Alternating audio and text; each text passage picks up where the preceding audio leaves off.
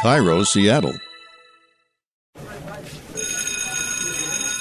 It's time to get schooled with the professor, John Clayton. Welcome to Schooled with the Professor, and we got a lot to talk about in a short period of time. Daniel Jeremiah joins us to talk about the draft. He's an NFL analyst, and you can hear, you can follow him on Twitter at Move the Sticks. You can also see Daniel on the NFL's live coverage of the 2021 NFL Draft from Cleveland, Ohio, April 29th to May 1st. Daniel, is this the most unusual draft you've ever seen? Because I just did my mock draft, my third one. I know you're at 3.02, and I only had like 13 defensive players going in the first round. Yeah, it's weird, John. I mean, it you know, not only is it just weird for all the obvious reasons, right? We're you know, we're we're in a, a year where we don't have a physical combine. Um, you know, people are limited in terms of who can get out the pro days. There's no private workouts. There's no team visits all this stuff we would use to try and compile information. It's it's weird for us to try and digest and and and try and figure this whole thing out as it is for teams with the with the limited opportunities. And then you add into it um, the fact we don't really have a slam dunk, you know, top ten pass rusher, which we seem to have just about every year. Uh, defensive tackles is another position that's highly valued, and there's just not a whole lot there. Um, and then you mix in all these quarterbacks we have with with the pass catchers. Uh, it's going to slant heavy towards offense, at least in the first half of the first round, and then I think we'll start to see all these defensive guys run off the board. But yeah, it's a, it's a weird year, man. It really is, and of course, I mean, the one thing is, is that you know, talking to GMs and that, you know, normally you have 18 to 20 guys that are going to have first round grades on teams, but this year there's 24. But you know, you you know you still got the three cornerbacks. You you may have the four edge rushers. You, you it's a debate even if the best defensive tackle has got a first round grade. How many first round grades yeah. do you have on these guys? Oh, that's a great question. I, I'm looking at it right now, and where we are right now, I have about I would say give or take 23 mm-hmm. is where I am right now. Yeah, I was actually I was looking at 22. I have about 22 guys. Yeah, it's it's amazing, and then but so many of them. I mean, what, what I'm amazed at is the way the tackle situation is going to be. You know, maybe I'm going to be 100% wrong, but I could see as many as seven tackles go in the first round. But the weird part about this, and this goes into the weirdness of the draft, three of the top four tackles opted out. They haven't played since 2019. yeah, it's a like you said, it's a different year, man. Uh, and uh, you know, in some of the you know, I'm always fascinated because there's always narratives, right? There's always narratives with players, with teams, and and kind of how this whole thing comes together. And then, you know, normally we get all this information at the combine with the numbers, the measurables, and any other information you get, and it feels like we have kind of time to pivot, right? You've got time after the combine. You're like, okay, we maybe thought this, uh, but it's you know the draft process really starts for most people in earnest in January the All Star games. Then you get to the combine, which is just a little over a month later, and then you'll see things shift. So the narratives haven't had as long to to set in, and then you can you have enough time from then to the draft to kind of sort it out. Well, now we're get, we don't get pro days for some of these teams till this last week. So a great example it, during the process, and I'm sure you heard it too, which was okay. You've got Penei Sewell, who's kind of this physical freak, you know, rare, rare, rare guy and then you've got Rashawn Slater, who's a, who's a good player, but he, you know, he's just not big enough. John, he's not tall enough. He's not long enough. He's going to have to uh, he's going to have to slide inside the guard. And then we finally get to the measurables, and you're like, oh, wait a second, he's within an inch uh, in terms of the height with Sewell, and his arm length is a quarter of an inch different. But now we're trying to change the discussion on this with just weeks before the draft instead of months before the draft in years past. It just it creates a whole new dynamic. Well, particularly with the offensive linemen and maybe even the wide receivers, the one and you know even the quarterbacks too.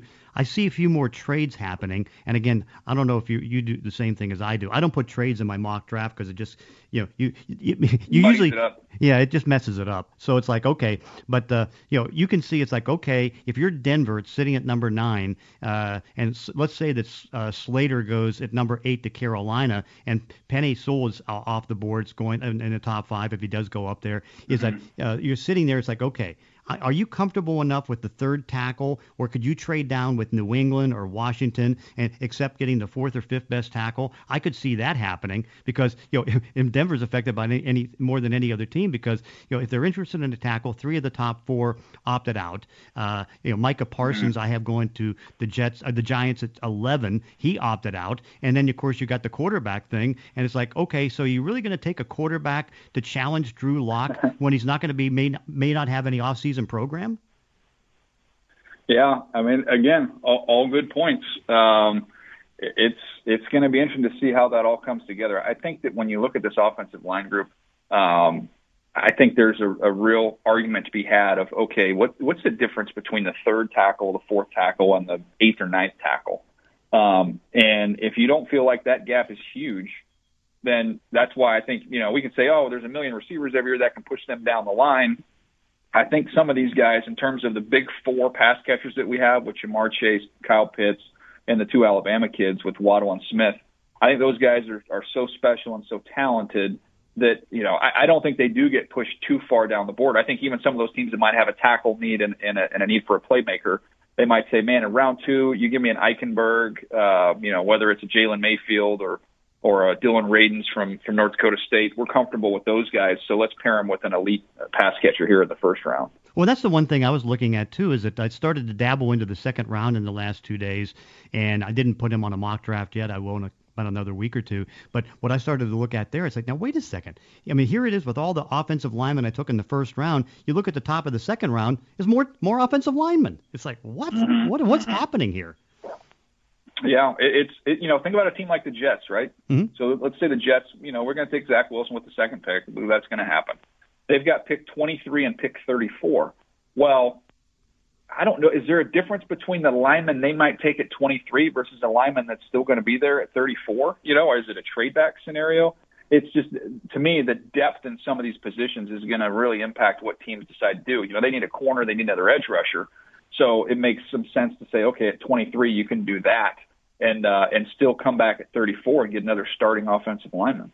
One thing I was hearing in the past week is that uh, you know certainly this draft with you know so many seniors going back and you know not uh, being eligible, we're not coming out for this mm-hmm. year's draft, is that next year's draft is going to be more valuable. But is it am I right in hearing that uh, once you start to get into the fourth and fifth rounds, you may have uh, players on the board at certain positions, particularly on defense, that may have undrafted grades or draft grades in the sixth or seventh round?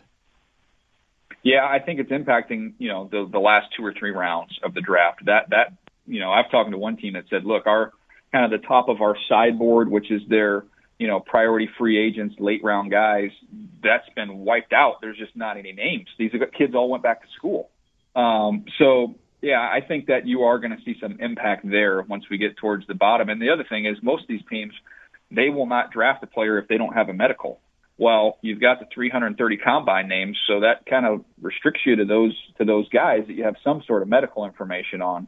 Um, so I, I'm curious to see how it happens if we are going to see it like we're describing it, or if somebody's going to take some wild shots on some guys, um, not necessarily having their medical medical information or as much information as they would have in any other year, um, and maybe throw some darts at the board here late in the draft, or maybe even like uh, you're saying is try and spin some of these picks off into next year where you'll know more. Oh, I guarantee there's going to be more uh, efforts to try to trade into next year's draft. I mean, we kind of saw it with mm-hmm. the Sam Darnold trade. It's like, okay, well, we'll take a sixth rounder this year. Who cares? But I'd rather have the two and the yeah. four next year. Absolutely, and I think that was smart by Joe Douglas and um, something he had kind of targeted all along. And uh, yeah, you're right. To me, it's it's usually the one round uh, uh, greater when you make a move. So if you're in this year's draft and, you know, since we're talking about the Jets, if they're picking at 23 and they want to slide back to 28 or 29, instead of getting a, you know, a, a third round pick this year for those efforts, maybe you try and effort see if you can get somebody to give you a two next year. Um, I think that's going to be a conversation that's happening with each and every trade that's made once we get to April yeah. 29th. And some general managers are telling me it's like, okay, so one thing you're going to see is that if you want certain defensive players, you may have to overdraft them because the positions start running out so quickly. Could you see that happening? I know that's why I'm thinking maybe four or possibly as many as five edge rushers go in the first round, just because it's like, well, once we get to a certain point, you know, we're not going to get a good edge rusher. Yeah, it's. I mean, defensive tackles is even worse. I mean, I think there's really kind of two guys. Um, you know, whichever way you like them with with Barmore and Onwuzurike, like those are kind of the two guys. So, man, if you're looking for an interior guy, um, you know, maybe that pushes them up the board. And we've been saying no, you know, no defensive tackles in the first round is a real possibility. Maybe that ends up kind of pushing those two guys into the bottom of the first round, just because after that, there's just not a whole lot there. I don't think personally that's the best way to draft um, in, in terms of forcing some guys up there. But man, if you've got a glaring hold and you're a need-based team when it comes to the draft, uh, those are going to be two guys that'll benefit from it. Seattle has pick number 56. Uh, I don't know if you started to go deep into the second round yet. Mm-hmm. What do you think is going to be some of the options for them if they stay there at 56? Well, I mean, I think corners. Mm-hmm. You know, I think there's a, a, a decent group of corners there. There's some height, weight, speed corners that fit what they've traditionally done. When you've got the two Georgia kids, Tyson Campbell and Eric Stokes, um, it's probably a little bit too early for me for the Syracuse kid Melifonwu, but he's another long, long corner. I mean, don't they kind of have to trade back though? I mean, you've got three picks, so I'd be shocked if if Schneider ends up selecting with that pick, I would imagine they're going to try and get themselves as many third and fourth round picks as they can by moving around. Yeah, no, I, I think that's going to be the case because that's just John Schneider's way to try to be able to do that. And then one thing I was, the thing that surprised me when I started playing around with the second round, as good of a receiver draft as is, and again, it's not as good as the the two dozen. Mm-hmm. Uh, wide receivers last year yeah. had top, uh, you know, th- three round grades. It's like, but I didn't have a lot of receivers going in the second round. Yeah, that, that's going to be interesting because I think you you know you hit the positions. Corners corners are that's second round position this year. You're going to see a zillion corners come off the board. Um, I actually think it's a pretty good off the ball linebacker group. So you'll see, you know, some teams don't value that position as much. It pushes them out of one and into two. Uh, so we end up having a pretty good run on on, on that position. And I think in, interior offensive line wise, it's a that's going to be big day two. Now we might see more in, in round three than than round two but I think you'll see a good number of interior offensive linemen in there as well. Daniel Jeremiah is an NFL Network analyst, and you can follow him at Move the Sticks. You can also see Daniel on the NFL Network's live coverage of the 2021 NFL Draft from Cleveland, Ohio on April 29th and May 1st. Anything else you got posted? Uh, no, we've got all kinds of stuff on uh, on the podcast. You can find that in the Move the Sticks podcast. Got the Move the Sticks TV show Thursdays past the draft. I don't know, John. You, you, if you turn on the TV on NFL Network, I think we're we're probably on there talking about this stuff one way or the other. But I do want to, before I get out of here, to thank you again because uh, one of the uh, I, I met you when I was young through Mort, and uh, I was just a young dumb kid. You're incredibly nice to me. Now I'm just an old dumb kid, uh, and you've always been good to me. So I appreciate you, man. Hey, Daniel, thanks for joining us on Schooled with the Professor. Appreciate you. And that does it for this week's podcast. In between episodes, you can follow me on Twitter at Clayton ESPN. If you enjoy these weekly one-on-one conversations, consider leaving a review on iTunes or wherever you're listening to the show. Thanks for listening. See you next time on Schooled with the Professor.